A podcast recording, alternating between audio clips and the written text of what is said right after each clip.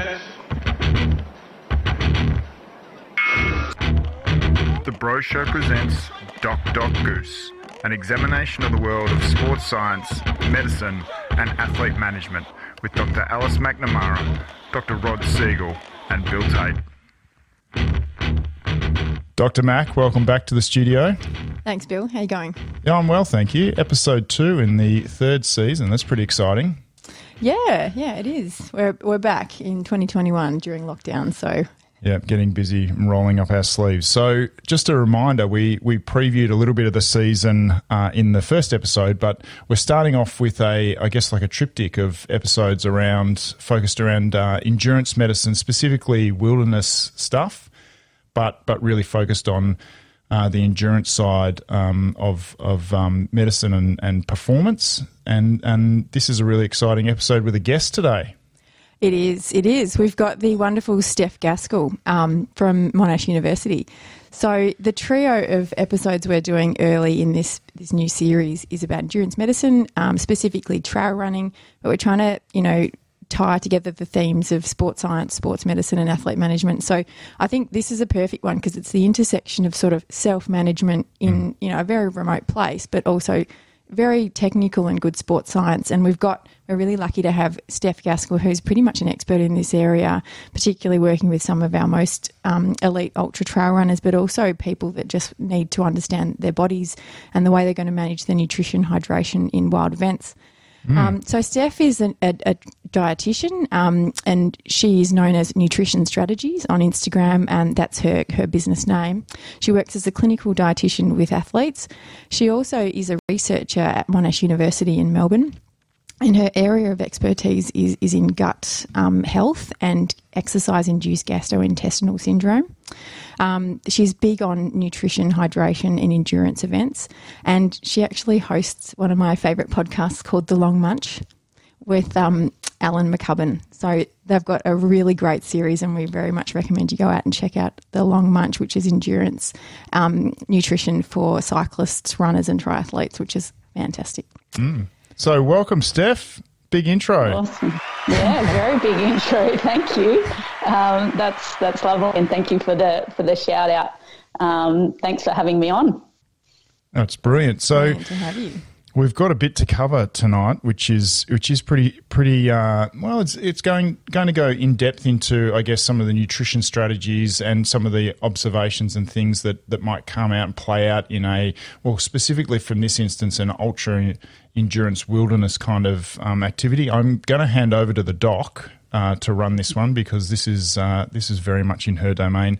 You guys have actually collaborated on a podcast on the Long Munch recently as well, so listeners can jump over there. Which episode number was it, Steph? Do you remember? I don't remember bloody episode numbers. Alan, um, Alan's the gun with that one. Uh, I think it's geez, 18. 17, 18? Yeah, 18? The doc, 18. the doc knows. I can tell you it's 18A. Yes, is uh, that's true. Yes, the Yeah? th- I heard three A was was quoted in um in eighteen A. I don't think I was the expert though. Alan was the expert, so I was B. I was like on the ground experience. Sorry. Yeah. So we were talking I've about buggered it all so, so don't ask me about episodes. It's complicated. They have A's and B's and stuff. We just do series one year apart. Yeah, that's it. Yep, straight up. Um, now, now, Steph, you're born and bred in Adelaide. Tell us a little bit about your sporting background way back when, because you've obviously got into running in a big way. Yeah, yeah. Um, so basically, you're born in the country, so a little town called Waikerie in South Australia. Uh, and I, I guess in living in a small town, there's not much to do. We had, I think, one stoplight at the time. Uh, so we we pretty much just did all sports, you know, everything from river sports, water skiing, basketball, netball, um, nine side stuff, little athletics, horse riding, um, just a real big mix. Um, so yeah, it was. I guess from there, uh, I actually used to hate running, uh, and I used to really think of myself as a shot putter and a discus thrower. Wow. So at Little Athletics, when they'd come and search for me for running, I'd have myself locked in the car, and my sister would have to drag me out and um, and yeah, she just kind of just would always encourage me because she's, I guess, that older sister that always wants her sibling, you know, to do just as well as her. Uh, so yeah, got stuck into cross country running and and then moved up to Adelaide for uni and then um, I just wanted to meet with, I guess, different running groups. And I think for them, the, the shortest distance they were doing at the time was 15K. So it just kind of stepped up, stepped up from there. Um, and from, I guess, from, from running the 15Ks and so in Adelaide, I did a marathon. Uh, and then then went over overseas, and then that's where I kind of got the love more for ultra ultra trail running. So I spent a bit of time in um, in Kenya in Iten at a um, Oh, wow. Lornah Kiplagat's a marathon runner. So I had a good two months over there, and I just really wanted to go over there just to see the kind of the the running they did and the training, and um, just yeah, see what it was all about. What do they do in terms of nutrition? I'm going to sidetrack. Yeah, yeah. Um, so they they have a lot of ugali, which is like a, a corn maize. So that's their main sort of staple for their carbohydrate. Uh, and they typically will have that for breakfast, lunch, and dinner. Um, breakfast, it's they would just eat it plain. So it's just like I guess right. having plain rice or plain polenta. Like it's it's, but that's what they've been used to. Uh, and then for lunch and for dinner, they'll add on things like legumes, lentils, or um, beef. You know, um, so so a bit of meat in there, and then a lot, a lot of chai tea. But if Yeah. you think of the chai tea, if you think of like a, a cup of tea, that cup of tea could have the equivalent of ten teaspoons of sugar. Like Wow. your teeth sting. um, Yeah, right. so Perfect but again, sports that's- drink. You can see how they get the carbohydrate, um, the carbohydrate in there. But it was a really great experience, and I had a bit of a play around in the kitchen because they weren't, they didn't have a lot of athletes there at the time. So I actually found a lot of things they didn't actually know what it was. And then I taught them how to kind of use those utensils. And um, I actually had Lornah come in one day and she said, Steph, I know you're meant to be leaving tomorrow, but can you just stay for another two weeks? Um, So just had a fantastic, fantastic time there. That's amazing. So on your running, Steph, um, you you obviously have done uh, one, at least one marathon. How many marathons have you done? Yeah, um, in races, I didn't used to race all, all that much, so I've only really done two two actual marathons. So one in Adelaide and one in um, Melbourne. I, I started Gold Coast, but I had a um, chest infection, so that kind of didn't didn't fare too well. And you're comfortably under the three hours in Melbourne. Well, I wouldn't say it's comfortable, but um, Bill does a lot I- of I comfortable skimmed under. marathons, don't you, Bill? Oh, I I've never even done a comfortable 5K. You know my attitude to running. It's a, Bill reckons if you start your day with a run, it's only going to get better from there. yeah, that's, I, I'm pretty sure I've seen you on social media going for a run, though. oh, yeah, I run like three or four mornings a week. Yeah, But for that, health. we have very different attitudes to, to what we get out of the run. Anyway, back to you. I, I think what I'd like to know is that you've done actually quite a lot of um, ultra marathons and even some overseas. Um, and I guess you've probably, because you have done a lot of study as you're going along, you, you would understand mm. some of the stuff that your body's going through and what it's what it's needing and what it's churning through. And tell me about that. So you've won Tarawera, mm. which is the 60k mm-hmm. tra- trail race in, in New Zealand. And obviously to do that, you've got to get your fueling right. How did you get interested in this topic? Yeah, in in the nutrition side of mm. it. Yeah, um, I think I was. I guess when I was looking at doing my first trail race, it was actually You Yang, so a 50k trail race in in Victoria, um, and I actually was um, perhaps at the time sort of finished studying um, dietetics and was um, getting into the sports dietetics area.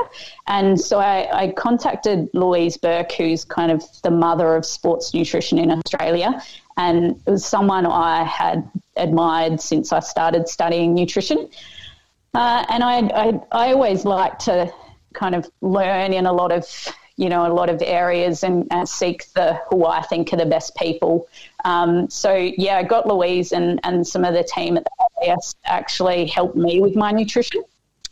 Um, and so yeah, I was kind of just corresponding with them for Yangs and um, and then just putting that in place in training and then and then in the race day. And we actually got like at that time there was a lot of talk about, you know, us being able to extend our carbohydrate intake from beyond 60 grams an hour to potentially 90. Mm. Um, so I actually, in that race, um, got in 90 grams of carbs an hour. Wow. Um, and that that was actually like just thinking of all the trail races I've done. That race I can say is where I pushed myself the hardest, but I felt so good throughout, and I had extra gears. Um, and I still we've still got the PB for that one. So that's probably my most memorable oh, kind awesome. of trail race because I felt that the the preparation and the nutrition just w- went perfectly. Yeah. Well, that's actually often how it goes, isn't it? When you, you, you know how good it can be, you kind of want to help other people kind of replicate that and not walk mm. into mistakes of falling far short of that. Um, mm. Yeah, that's super cool. And would that be your favourite race?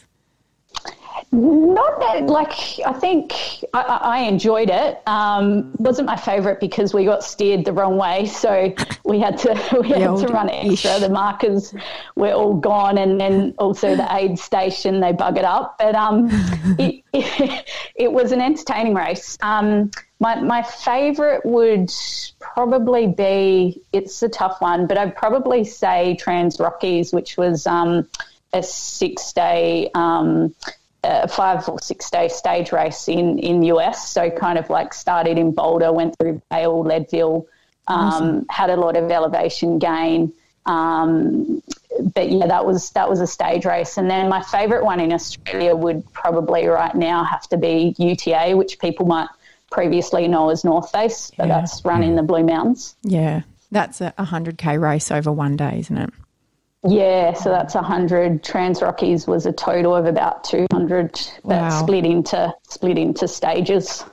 Actually, on the last podcast, we did a bit of an introduction to some multi day racing that's happened in Australia this year um, at the Hut to Hut in Mount Buller. Um, and oh, one yeah. of the things was how people back up from day one to day two. So, with your Trans Rockies, did you have um, a support team? So, could did you get some assistance for your overnight recovery? Uh, no. So, um, I mean, I guess what how that was set up, it was you run point to point. Um, they set up tents and they have a really big gourmet tent, and then they have aid stations at the end. Okay. Um, yeah, during the actual uh, race, um, from my memory, there probably were some, um, yeah, basic aid stations in some, but in, in others there wouldn't because it might have been 20 Ks running up a mountain um, mm-hmm. and you're fine anyway. So you, a lot of the, for majority of that race, I carried carried that nutrition myself yeah, wow. with awesome. your hydration bag. Awesome. So, yeah, um, that's a brilliant sort of personal experience. And I'm sure a lot of athletes that you work with benefit from understanding not just the nutrition and the science behind it, but also the, the logistics of how you do the preparation and how you carry your things and how you might um, pr- train for these kind of events. So, moving into more about, you know, your career. Um, talk about sort of like your day to day clinical work and what are the kind of athletes who come to you and say, Steph, can you help me with my uh, my nutrition? Because um, I know you know you do a lot of work at the Monash University in the in the clinical exercise laboratory, which is the Be Active, Eat and Sleep, the base lab. Um, or sleep and eat, sorry, B A S E. and so you do a lot of work working out the science behind it. But what do people come to you asking about? Yeah, yeah. Uh, so I guess kind of a variety. So initially, when when I started, my area of interest was was gastrointestinal nutrition, um, and then I've been fortunate enough to to be able to combine that. Like I always loved sports nutrition, but for me, first starting out as an income earner, I guess for myself, I kind of needed to focus more on the gastrointestinal side um, in Adelaide, at least. Um, and so I've been able to really combine the two now. Um, so uh, athletes I tend to see typically, I guess, in my specialty area, is um, a large majority now will be ultra ultra athletes, typically um, runners or, or, cyclists or adventure type um, people, um, and they'll see me a lot of the time for gut symptoms. Um, and that could be because, um, you know, gut symptoms are ending their race or they're severely um, reducing their work output. Um, and and like I have people coming to me where it's like this is my last chance. Like it's yeah, either right. this or I'm giving it up, and I just mm. I don't want to give it up. Um, uh, and um, and then other times it can be training nutrition. So you know people maybe just finding that they're just constantly tired. Um, it could be injury based. You know, constant or long term stress fractures or injuries. Is there mm. something that that's possibly happening there?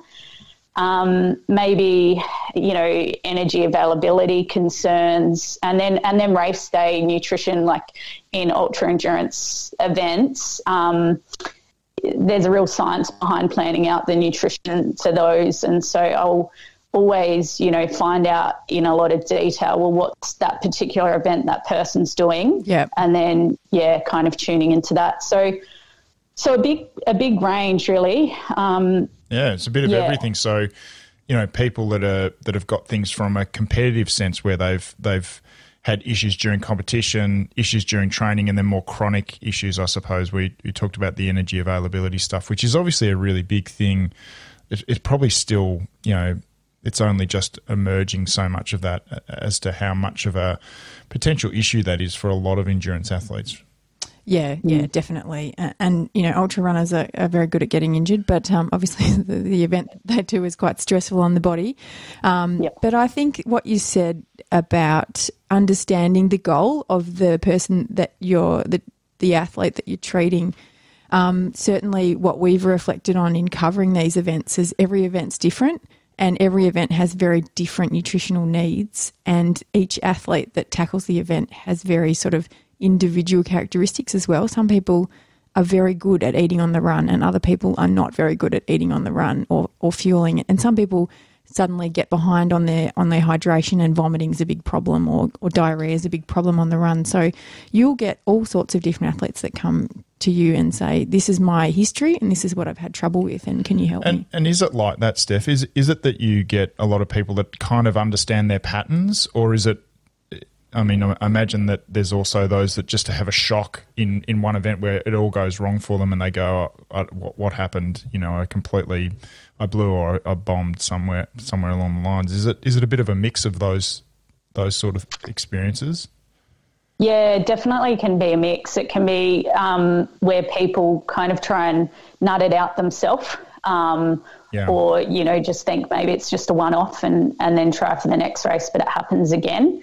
Um, it, it can be where yeah maybe they've they've spent all their time in, in their in their training and they actually didn't really think too much about their nutrition which is super common yeah. um, super frustrating um, but yeah then then they can come and see us um, but yeah then we also have you know like in at Monash at least well uh, we had an athlete flyover, a professional athlete flyover from from Spain, um, and he's he just tried a number of different uh, strategies, but a lot of the strategies weren't kind of. It was a lot of a trial and error approach.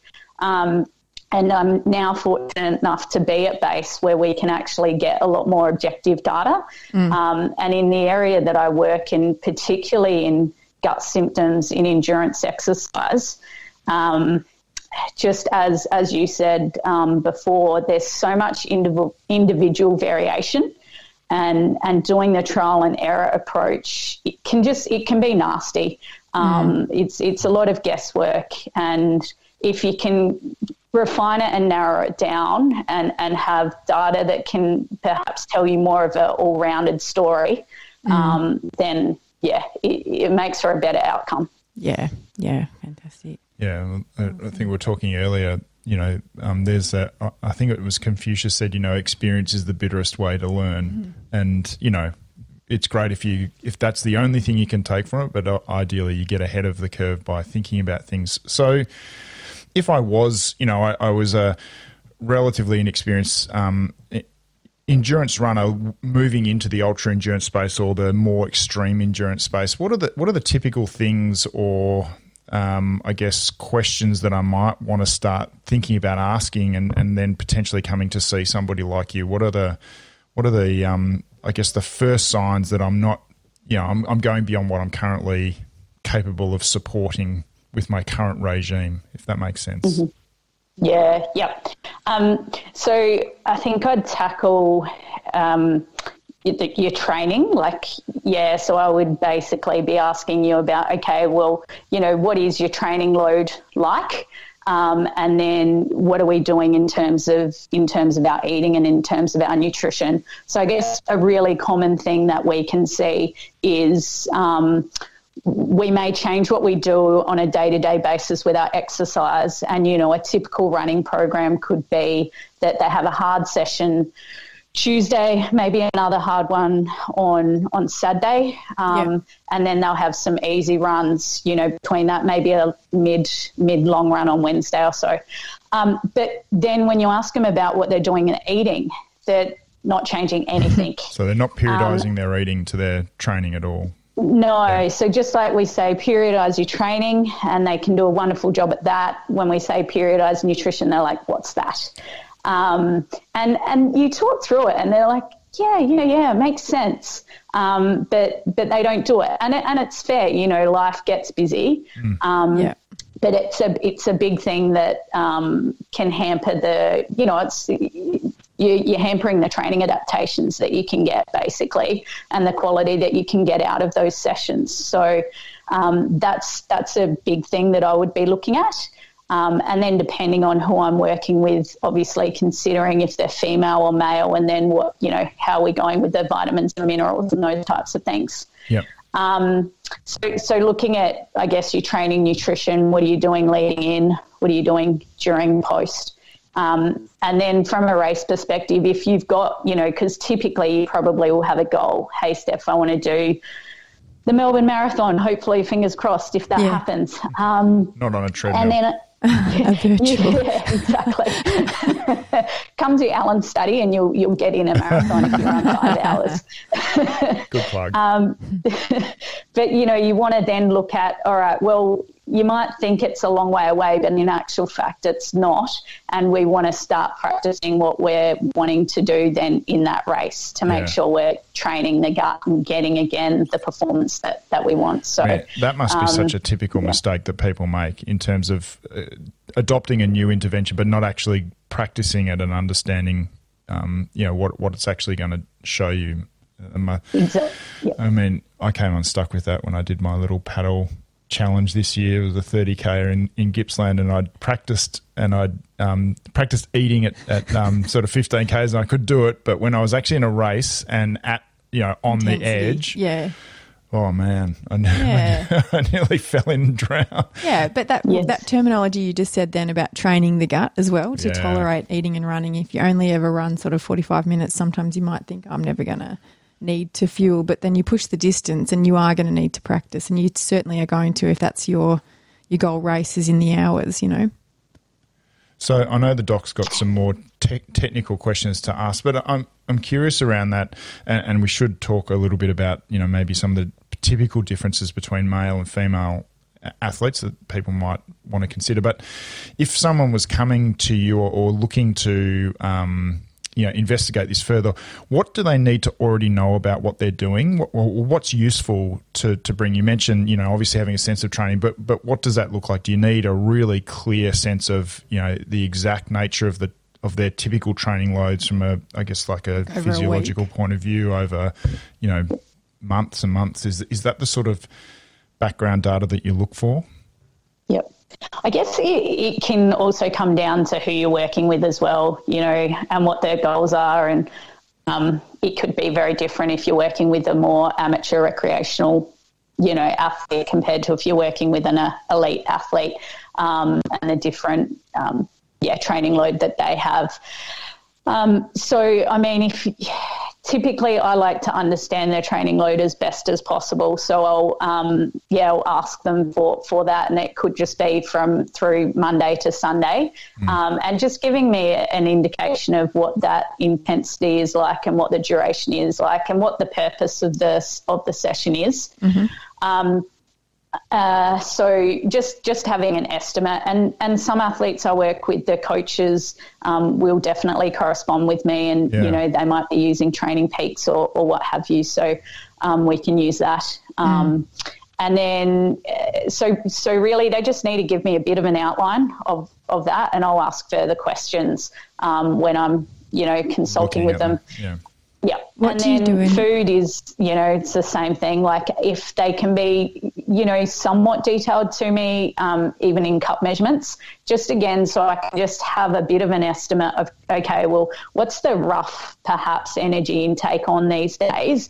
And, and can I see that there is a big mismatch there? Yep. Um, yeah, and and yeah, it's, it's going to depend on the individual you're working with, and you you'll learn that um, along the way, and and what way they best learn as well. Um, so yeah, finding out well, you know, are you a person that that likes a lot of information and planning, or are you a person where I'll educate you more, and that's the better approach for you? Yeah, cool. Do, are you interested in the kind of food and fuel? That they like to take on their events? Because obviously, runners and even paddlers, Bill, have like a strong preference towards I like this brand or I like this flavor. Um, I've always yeah. found this, I can absorb this one, but I can't digest that one. Like, do people yeah. have a strong, you know, team that they bury for in, in terms of um, brand? Yeah, yeah, def- I definitely want to know that because that to me is a wealth of information. Because if I'm trying to work out, okay, what are they doing with carbs, sodium, caffeine, like they will have no idea. I have a lot of people saying, oh, Steph, I take this many sodium tablets. You look at the sodium tablet they're taking, it's maybe got 50 milligrams or like, you know, it's a, it's a tiny amount, but they're thinking they're taking, you know, a, uh-huh. a, a large amount. Or they're saying, I take a caffeine gel and they're taking a gel that might have 150 milligrams. They have no idea. Yeah. Yeah. Um, so it's, it's, it's definitely getting that information from them and just also educating them about the products that they are using because obviously there can be a lot of claims that are made. Mm, There's yeah. a lot of anecdotes, and and they get swept away by that. And it's very hard to understand. Even even if you kind of know what you're looking for, it's it can be very misleading, can't it? It's so misleading, and you can make you know there's claims that can be made. Marketing companies get away with it. Yeah. Um, so there's a really popular gel out at the moment that's that's you know got a lot of elite um, athletes promoting it, um, and there's claims made with that that it, they're not they're not scientifically based, but mm-hmm. it's being promoted by um, mm. you know these elite athletes and mm. a lot of money behind it, um, but it's it's spending money that you probably don't need to spend. Yeah. yeah.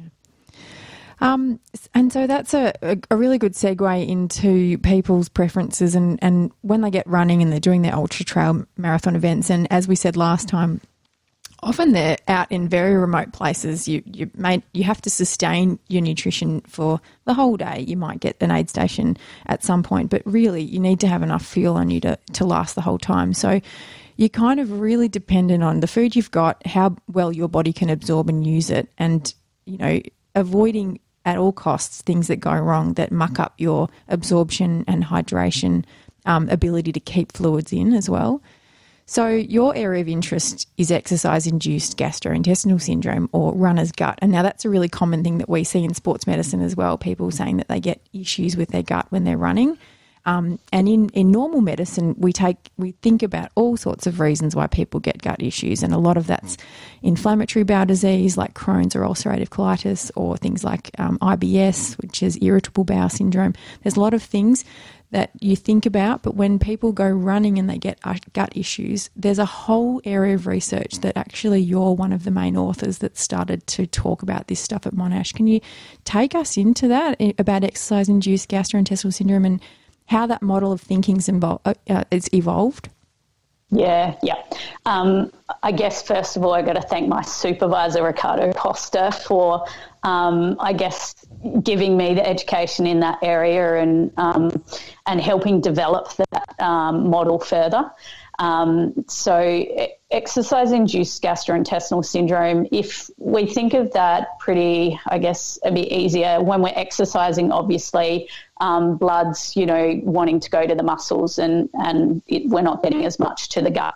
Yep. Um, so, that's what we're to, we call that, there's kind of two pathways.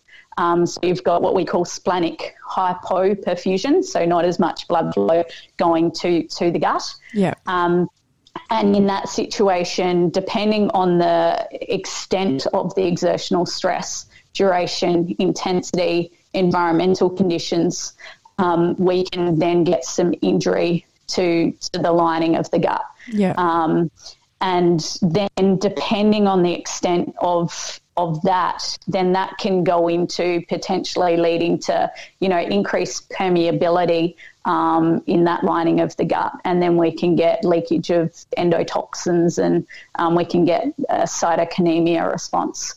Um, mm-hmm. So that's kind of looking at that um, splanchnic um, hyperperfusion pathway, or we call it the circulatory pathway. Yeah. So does and the then, gut get blood when you exercise? Yeah.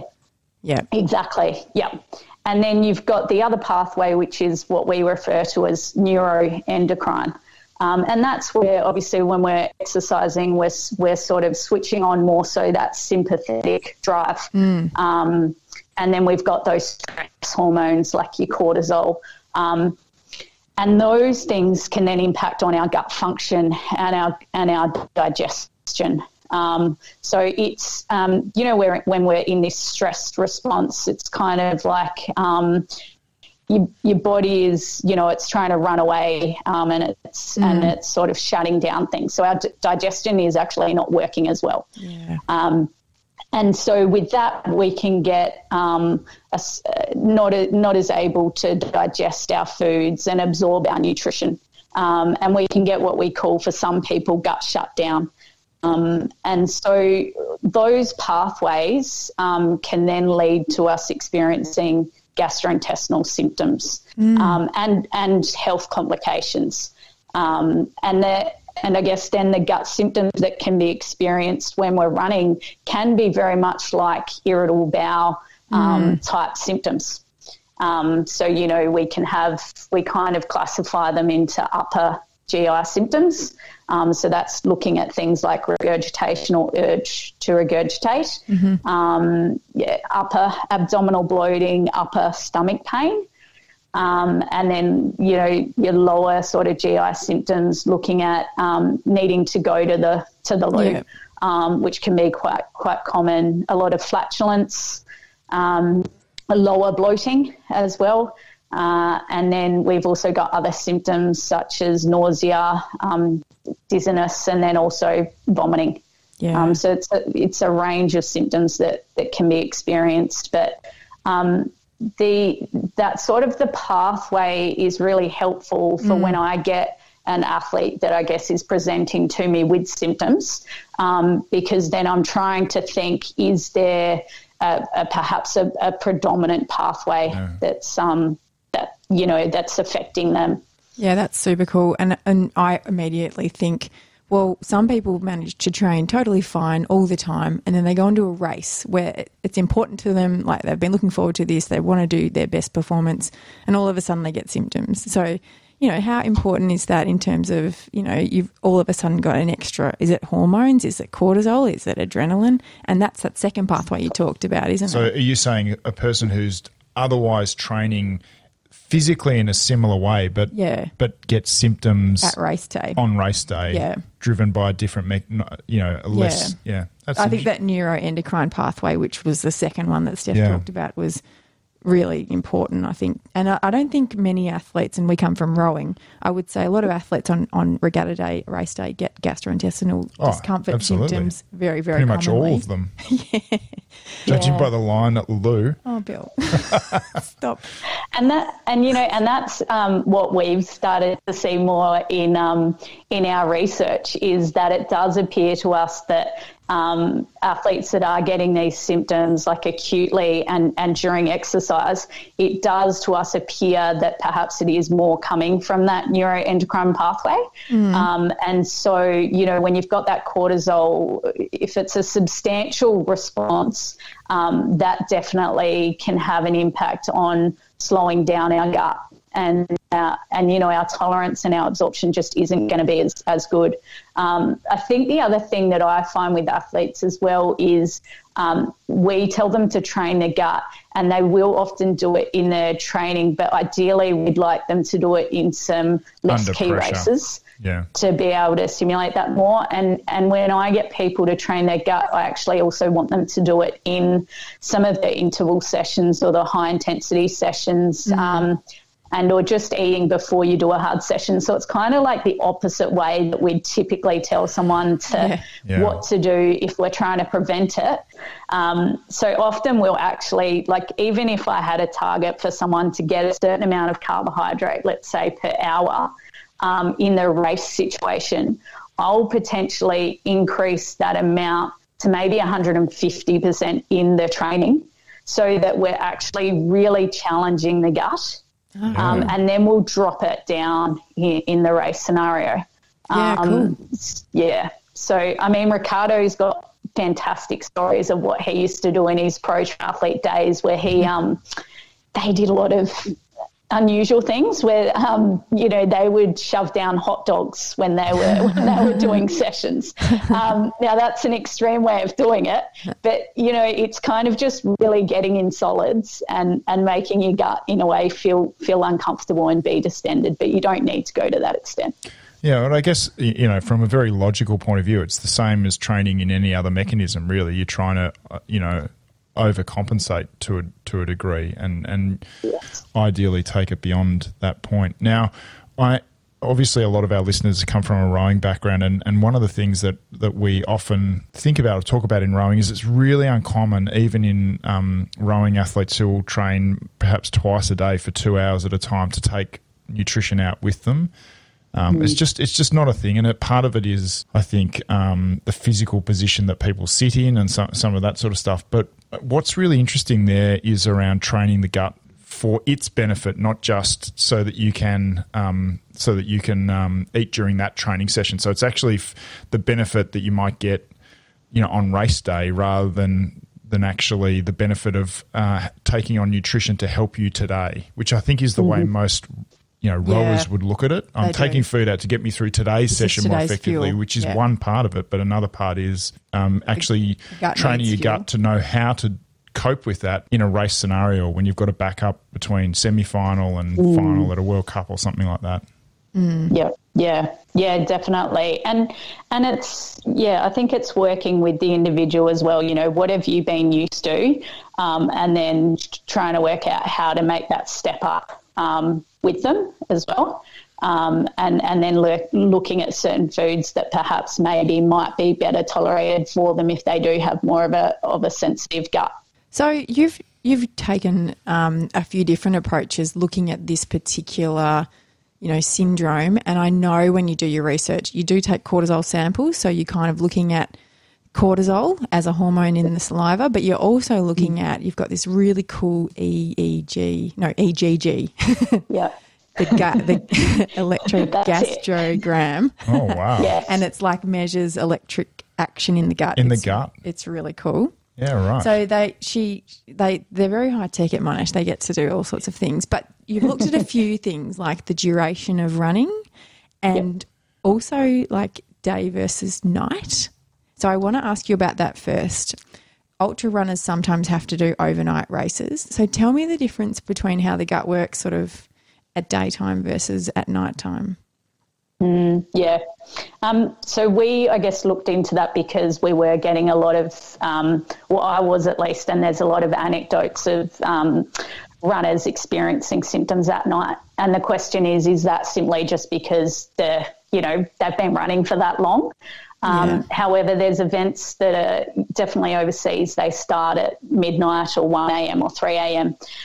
Uh, I think that can sometimes depend on mountain conditions and things. You probably know better um, than me why they choose those times.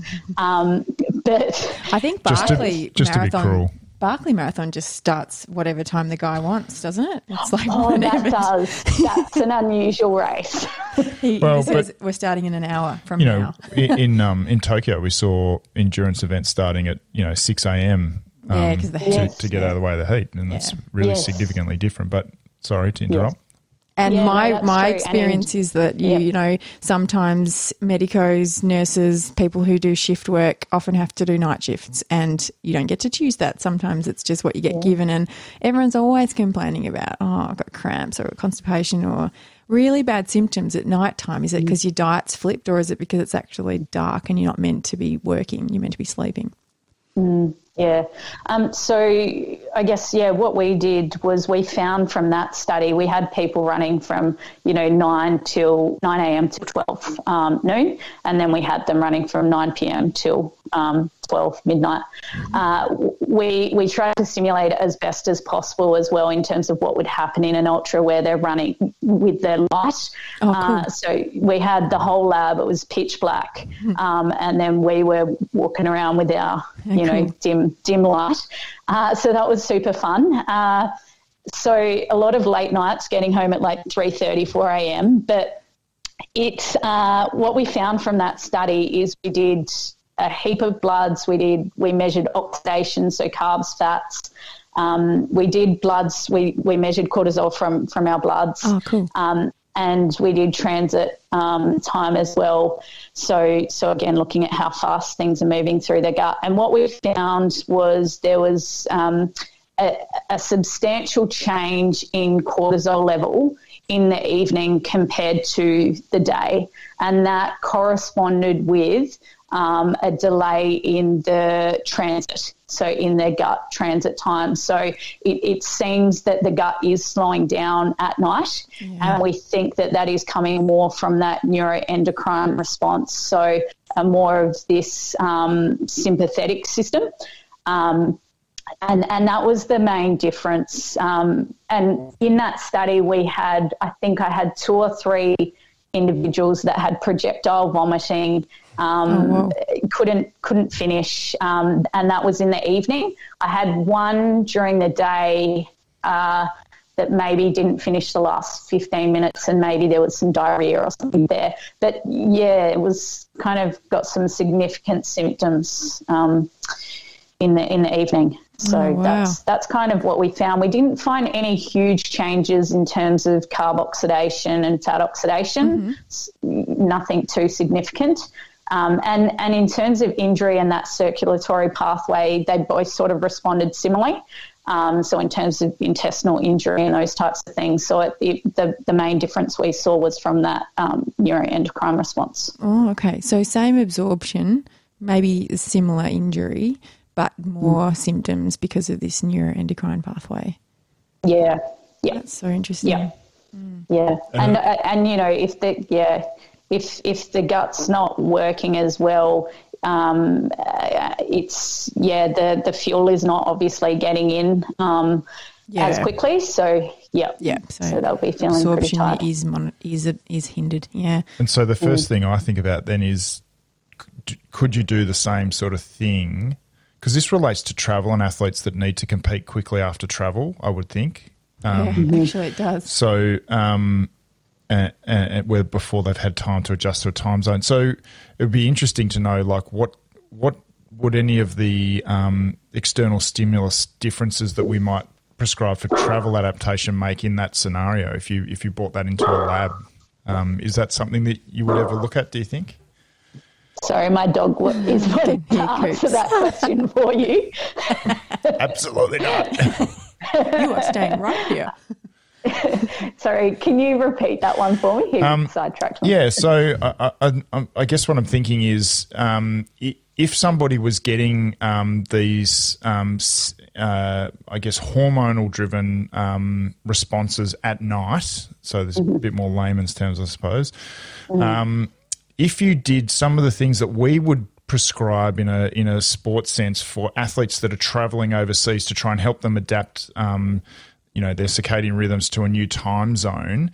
If you Yes. brought that into the lab, I wonder if you would see the same impact. You know, if you could do things like, um, you know, some of the the work with lights in the eyes and, and those sort of things, if that would um, numb or or Make deaden the impact of the um, you know, the hormonal reaction. Yeah, be Yeah, interesting, wouldn't yeah. it? And then, Yeah, yeah. and therefore, if an athlete was doing something through the night, if there are things, if there are strategies they could do to um, attenuate those um, symptoms um, that are similar to the things they might do during travel. Yep. The response, yeah, to see if you can change that, yeah. Um, and I guess from a nutrition perspective for us, our kind of key message from that is with our gut training is again, put yourself in that situation at night time. Um, so a, a lot of athletes won't typically practice their training at night time because it's, yeah. it's not typical. I, although I do have some The dog won't be happy about it. yeah. so um, yeah, it's it's then putting making sure that they are training their gut in in night um, as well. Yeah, that's cool. Yeah. Your question on flights, Bill, because things happen when you're in the air too. Like you have a um, pressure changes in all sorts Yeah, of body cavities, yes. so there's lots of Yeah, it's very complicated, isn't that it? happens after people have been on a Speak for plane. yourself. Good lord. Look, I just wanted to maybe go back to um, talking about your actual area of interest. So, tell me about running because, um, like, that's a different stress on the body than, say, cycling is. That's a sitting down sport or rowing. So, do people have more symptoms when they run versus when they ride? Yeah, uh, typically yes. Um, so we, we still you'll still get cyclists report symptoms, and again, it can be that posture and maybe the bike setup as well. Okay. Uh, but yeah, I mean, when you look at a, a triathlon, th- there does tend to be more of an increased incidence of symptoms on the run leg. Yeah. Um, but, but it can happen on the bike. But I mean, the bike's normally thought of that rolling buffet. They take advantage of getting in their food, and then um, and then the run leg is um, where trouble can happen. Uh, so yeah, it, it is more common um, with the running, and um, that's probably because of the mechanical vibration and jostling that occurs with the the GI system. Um, yeah, it's definitely more common in running. And then I think if, if you look at the factors that, that can contribute to symptoms, um, gut symptoms can be reported in team and power sports. Typically, the incidence less than about 10% or so. Then, when, and even in marathon running, it's it's looking at around 10%. Um, then when you step it up to ultra endurance exercise, we're looking at um, consistently 60% or more. Gee, And that's a big those symptoms can be severe, where it's resulting in DNS. Um, so, Yeah. And these so it's yeah, these would be people that otherwise wouldn't ever have these symptoms. A lot of them. Exactly, no day to day symptoms, no issue, uh, and that's people that do our research. There's no no GI conditions that have been diagnosed. There's no day to day symptoms, but it's symptoms that are occurring during exercise. And mostly the vomiting and nausea appears to occur from about four hours of onset of exercise. Symptoms to occur, we do need to have a reasonable amount of exertional stress as well. So, even from a research perspective, we want to make sure that if we're looking at, uh, let's say, nutritional supplements and people are looking at I don't know, glutamine, probiotics, and, and whatever else, um, and they're, they're looking at damage, we need to make sure that that exercise stress that they've implemented is significant enough to actually get the changes that we would get in that scenario. Yeah. So, what are Um, the so, things that you can yeah. do to increase stress on someone in the lab? So, rather than just make them run longer, what can you do to make things tougher? Crank up the heat. Oh yeah, I did that to you, remember? yeah. And how do you measure the heat of the athlete? Eh, how do, oh, yes, oh. all right. Oh, you oh, you're wanna talking about the probe, are you? Continuous heat monitoring. you have going. yeah. The proper science at Monash. Yep. it's written in like really small writing, um, but I've got it there. So when they come and they act all surprised, it's in the consent form. you willingly signed to this. We signed our life away. So, um, so you crank the heat up. Yep. What? Uh, and obviously, this is not something that you would advi- advise people to do um, on their own without any kind of um, supervision No. or um, education. But heat training is is obviously a very common thing now in endurance um, preparation. Full stop. What are, what are we talking about? Like how how hot and how humid were you? Yeah, we're getting it. Yeah, humidity we don't um, have very high in our in our lab. Where our lab we kind of uh, maybe more. We don't have a heap of money to be able to spend, so we get quite creative. Um, so our lab we do not have a chamber. Um, we have tent. Um, so we get to pitch up the tent and we have our heaters cranking.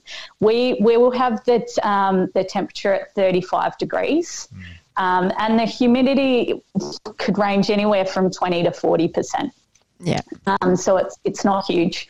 Um, and what we've found in our research is that we typically need to have either two hours um, running at 60% of the VO2 in 35 degree heat, or we have them running at three hours in ambient conditions running at 60%. So um, they, that was in my, we found in my circadian study, they were running for three hours, and that was in ambient temp, and we saw a significant amount of intestinal injury. And when we're saying significant, it lines up to the level that people with IBD and gut conditions can experience. So Yeah, right. it's a, it's a, yeah, a change of about a thousand um, picograms per mil. Um, so again, when we read research, we're really careful of reading what's actually significant because people can interpret that um, very differently. So Yeah, right. that's that's the environment that that we use. Um, yeah. We're going to link in a couple of the papers as well from your lab, but I think if um, sports scientists are doing some heat training and you've got athletes with gastrointestinal symptoms, it would be really interesting to have a really good read. Obviously, don't just experiment, you know, without understanding the science, but uh, I'm sure they'll be happy if you get in contact with you, Steph, as well. But it could be a good time to challenge the gut as well if you are doing heat training sessions. Yeah, that's fascinating. Yeah, yeah. And we normally like to, with the lovely rectal probe, um, we have tried to use capsules, but they're not. Where, what we need to get is the temperature in a certain part of the, the small intestine. Um, so we usually like to get that temperature at about 39 degrees. Yeah, okay. Yeah. Yep. Yeah. To be able to see the, the changes occurring. Yeah. So you've got to add it, you're going to significantly stress the athlete. But I mean, if they're unsupervised doing heat training, you don't know what the athlete is, and that's not a good experiment. So you need you need to be doing this supervised. Yeah, that's why we have experts doing it. Exactly. Yeah, um, that's super interesting. So there's a there's a, a lot of people un- know Monash University for the work they do in in IBS as well. So malabsorption or or issues with different kinds of intolerance to certain types of foods.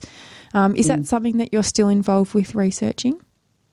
Yeah, yeah. So that's, I guess, how I started my uh, dietetic career. Was I, um, yeah, moved up to Melbourne and, and worked with the Monash FODMAP group. Um, so my first in my honours uh, year, my study was looking at manipulating the diet. So doing a 24-hour low FODMAP or high FODMAP diet prior to um, to running. Um, so again, that was looking in individuals that don't have any day-to-day symptoms but experience symptoms during exercise. Um, and again, that sort of started because runners report IBS-like symptoms. And so we wanted to see, well, you know, do FODMAPs potentially affect them? And if you think about an athlete's diet, particularly an endurance athlete's diet, it can be quite high in carbohydrate and really high in foods um, that contain these FODMAPs. Um, so an average uh, diet for adults, their FODMAP intake is about 25 grams a day. For athletes, the we had the participants can easily get up to about 50 grams of FODMAPs a day, um, and their fibre intake is huge. Fibre intake can be 40 to 50 grams, but what we found is by just manipulating the FODMAP intake um, from going from high to low, keeping the fibre intake still high, um, we found that we reduced the severity of gut symptoms. So incidence was still the same, but the severity of gut symptoms was very much reduced on that low FODMAP diet. And we found we only needed to do that 24 hours prior. That's cool. Yeah, that's I think interesting. fiber is so important for you know long term gut health. So if you want to be an athlete for a long time, decades and decades, and you decide fiber's the way fiber's what you need to cut out, it's it's not always the answer. Yeah. So yes, that's a really good comment. But I also think, you know, a lot of people would be scared off, uh, not scared off, but the idea of having to go into a FODMAP um, Yes. diet s- scenario as a lifestyle change. I couldn't do it. Is Uh, I, would, because I, you would, I would give up my bit of uh, 5K runs. here. but, but, He lives to- for garlic. That's true. Um, but if we, if if the, you know, I think a a lot of people would find that quite revealing that actually, um, you know, you you have to obviously train the gut to be able to operate like this, but to effectively do it, it could be a almost a race. It's like a race Pre-race, day, a yeah. true. You know, if it's twenty four hours, it's the day of sort of thing.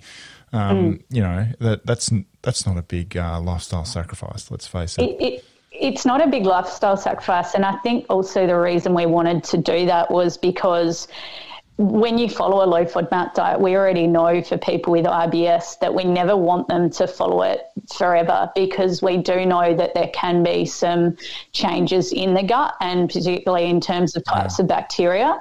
And we actually found in our study, even though it was only 24 hours, um, following the low FODMAP diet did appear to change the, the gut bacteria to, to a the direction that we perhaps don't think is ideal. Um, however, if we're only doing that for 24 hours, you know, we know that when we change our diet, our bacteria and our type of um, gut bacteria can change very quickly. Um, but the, the point there is we don't want you to do that for lifelong. Um, it's really about assessing, well, when are the symptoms happening for that individual? And, and also, first of all, do FODMAPs actually have a role? So again, we want to first get that objective data to find that out, um, and and try and move away from a trial and error approach. Um, because maybe they don't need to do that. Maybe it's got something to do with the thermoreg, you know, or um, it's yeah, it's something entirely different. Yeah. So it's, Yeah. it's really trying to look at look at that first. Yeah, and, and not making wholesale, you know, dietary lifestyle changes before you've thought about all of the pathways that you've gone through today with us. It- It's not only going to be FODMAPs. And so it's important for clinicians to know that too, because quite often we will say IBS need FODMAP testing, da, da, da, but it's actually thinking about all of the history stuff about what's the event, what's the preparation, what are the stresses, and then, you know, accessing someone like you or at least reading your papers would be great.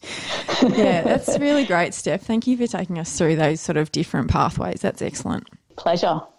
Now, on a little uh, side note, one of the things that I that we were playing around with over summer was um, the continuous glucose monitoring um, uh, little devices. Now, I I was provided a Doobie Whacker and uh, played with it and was fascinated by it. But I know that you know in terms of what it's actually measuring, it's not not completely clear. Now, I absolutely saw some patterns, but that's you know a little bit of an n equals one. What what can you tell us about those um, devices? Because they're they're now readily available and relatively cheap. And that's changed in the last 12 months, realistically. So, you know, we're, we're going to see more and more people playing with it. Um, Yep. What's your impressions of the utility, I suppose? Yeah, yeah. I know it's getting a lot of um, public interest, and I think I saw, I don't know how long ago, Kip um, Eliud Kipchoge, who's broke the two hour. He's, I think he's kind of promoting it as well. Um, so um, I, I knew this question was coming. Uh, Because I and asked you so- in the lab, I was like, I don't know about this because I see different data than you see when I've tried it out. Yeah. And so Yeah, I. I just don't Yeah. know like how relevant or helpful it would be for an athlete. I think it is interesting, but whether it's measuring, you know, actual muscle glucose. Yeah. glucose. Do we know what that's it's actually measuring? know. Yeah. Well, it's measuring, um, from what I understand, it's the, the glucose that's being measured is the glucose in the interstitial fluid. Yeah. Um, so it's a little bit different, but then some argue that maybe that's more relevant for, for athletes. Um, but but it is measuring. Yeah, I think it is it is a bit different from from um, obviously your blood glucose. Um, and then the thing is, there's such a huge range of factors that impact on your blood glucose levels. So. Uh, there's a key thing in terms of if you get one of those devices, you want to be really clear on well, what's your actual goals of, of using that. Um, what do I want to know? Do I want to see if I feel my, my sessions better, that I'm performing better? Um, do I just want to see, um, you know, my day to day glucose levels and, you know, if I'm getting tempted by a lot of dried fruit at night, what that may be doing to my blood glucose levels? Um, and, and maybe that makes you more aware um, of some choices. Mm. but we know that, you know, sleep, stress, um, exercise will affect it as well. So, you know, obviously, when you're exercising, your blood glucose levels are going to be much higher than when you're having a rest day. Mm. And so, I know with those monitors, then it could can tell you things like what your average reading is. That that average reading could be put out of whack because it's factoring in your exercise. exercise so you just yeah. need to be aware of that. So you kind of want to do have like a control there. So sort of keep your diet, you know, controlled and then um, see what happens in those situations and then have a look at what's happening in training. And then, as a training situation, if you're wanting to see how your body responds to certain fuel, perhaps what you do is you do a session where maybe you're not fueling.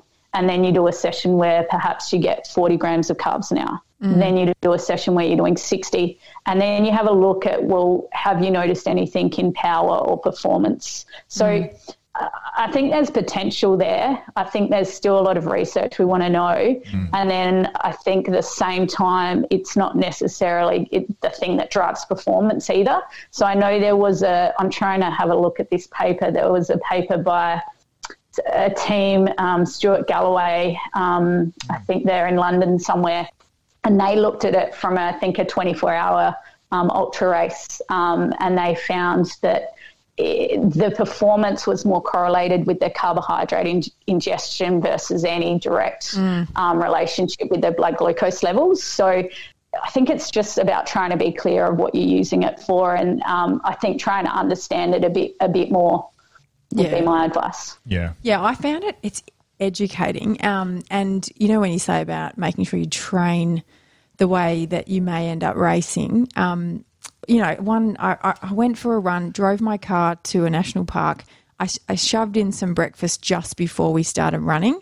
And of course, I had the thing on, and you know, you looked. I didn't look during the run, but afterwards, I had a look at my phone. I felt so terrible for the first twenty minutes of that run but it's because after I'd had the glucose, I had the big spike, and then I must have dumped a whole lot of insulin in, and I ended up having a really big low Gosh, for the first yes. start part of my run. So I was actually running on really low blood sugar, but I'd just eaten, so that's I wouldn't have known that unless I had the glucose monitor on. And so I felt really yes. terrible for the first 20 minutes and I thought, gee, I'm really unfit.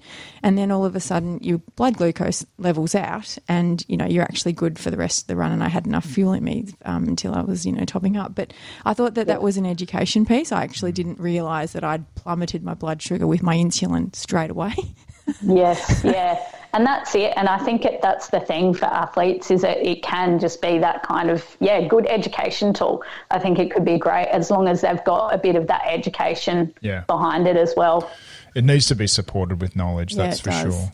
So um, yeah, you know, then if you're in the middle of an ultra and you're doing your fueling strategy and you eat food and you immediately don't feel good, well, you know, that's mm. part of your blood sugars evening themselves out. So it's a chronic fueling picture, I guess, is yeah, and it's it's one yeah. it's one I imagine one piece of data as well yeah. potentially. Yeah, yeah. and and I was a little bit the same. You know, I because I you know I'm the world's worst athlete, but I measure absolutely everything in every possible way. So I go out with ten devices on, and I could line I could line stuff up in HIIT sessions and when I was planning for that long um, surf ski race, I did plan my fueling utilizing it, and I felt like it helped me. But what the biggest thing that I took out of it was when I was, um, and you know, I, I normally fast through the morning and don't eat until after lunch during the day as a personal strategy to eat less through the day because um, I don't feel hungry in the morning.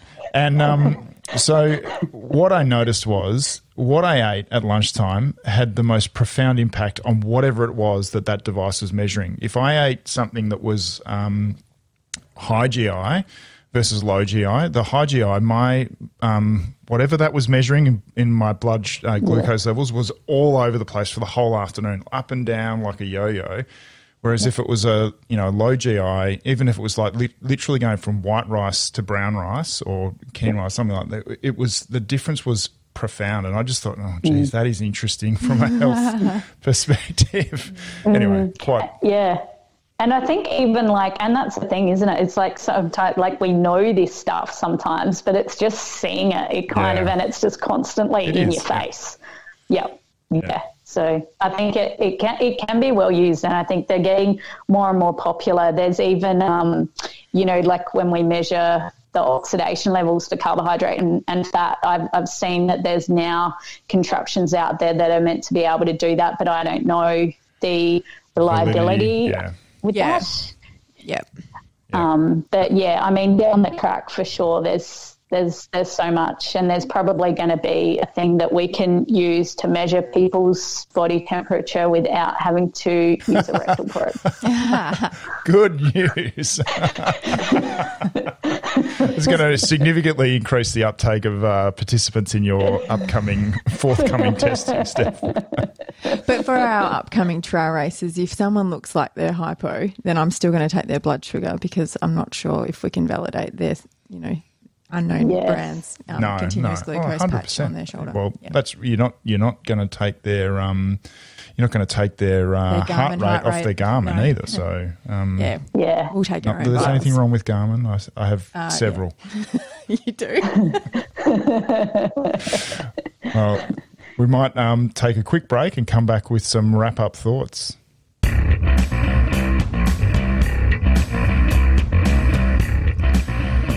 So I feel like we did cover quite a lot of ground, but there's so much to cover there, and um, you know, even just talking about gut bacteria, I feel like that's a whole that's a whole thing we could talk about forever, but um, maybe another time. Um, Dr. Mack, um, any wrap up thoughts that you've got? Um, yeah, so a wealth of knowledge. And um, Steph, thank you so much for your time tonight. Um, I I think we see a lot of runners looking good when they run past us um, out on the on the track, but we see a lot who don't look good. So this is a really great topic, and it helps you understand sort of the multiple reasons why that someone might not feel wonderful in their gut. There's lots of different pathways, and and each the takeaway from me that that Steph's told us is that the gut's like an organ that you need to train just as well as the muscles and the heart. And Yeah. you need to, your gut's part of your race strategy. So you need to be able to take in fluid and fuel and, and use it during the race. And- so and if you haven't it. trained it, don't expect it to just know what to do. train it the way we train the heart and the mind as well. And, yeah, it's exactly the same. It's a great takeaway. Um, yep. Yeah, and and I, you know, from my point of view, just the complexity of things that need to be considered and why it's important, and th- that people know that there are, you know, experts in the field and opportunities to look at these things, and then they're not necessarily things you just have to learn to live with and deal with. That there are many strategies that you might need to think about playing around with, um, and hopefully some of our listeners um, who who might might have not known where to ask a question beforehand might now have a little bit of a hint or a thread they can follow up. Yeah, certainly. Steph, it's been fantastic to have you. What what's next on the cards for you? What's coming up, either running wise or um, research wise? Uh, research wise, so just, yeah, trying to finish off our exercise gut um, duration study. So, shout out to anyone that wants to um, come and, and visit us and learn about how their gut is functioning and how they respond to exercise. Um, we need two more females and, and one more male. Oh, surely Um, we can round them up. Surely, just um, and they're not we're not looking you know anywhere from recreational to high level um, that would be awesome uh, so just tying up that that study and um, and then have to finish off writing up my thesis and we are also looking at the, the impact of um, FODMAP and, and gut bacteria. So we've got some abstracts and things like that in, in the pipeline. So um, I do get to go to the lab and um, mix up slurries uh, to find out what's happening in the bacteria. That You is a love your job. glamorous job. I get a lot of unique experiences in my work. I bet you do. and are you going to be on the trails anytime soon? Uh, yeah, I, I'm hoping to. I've, I've just had a little bit of a, a niggle. So, um, yeah, definitely whenever I can, I'm getting out. And I, I usually get out with my dog Cooper, and he loves the trails. So, um, Yeah. yeah, yeah, definitely. They're amazing, those fur babies. Well, it's been great having you on, Steph. Thank you very much. Um, Dr. Mack, we're back uh, in a few weeks with our final episode in the uh, in the three series around endurance medicine with Deb Sharp. Be Yeah, very it'd be exciting. Fantastic. Thank you very much, Steph. And um, yeah, hope everyone enjoys. Thank you, guys. Thanks for having me. Good on you.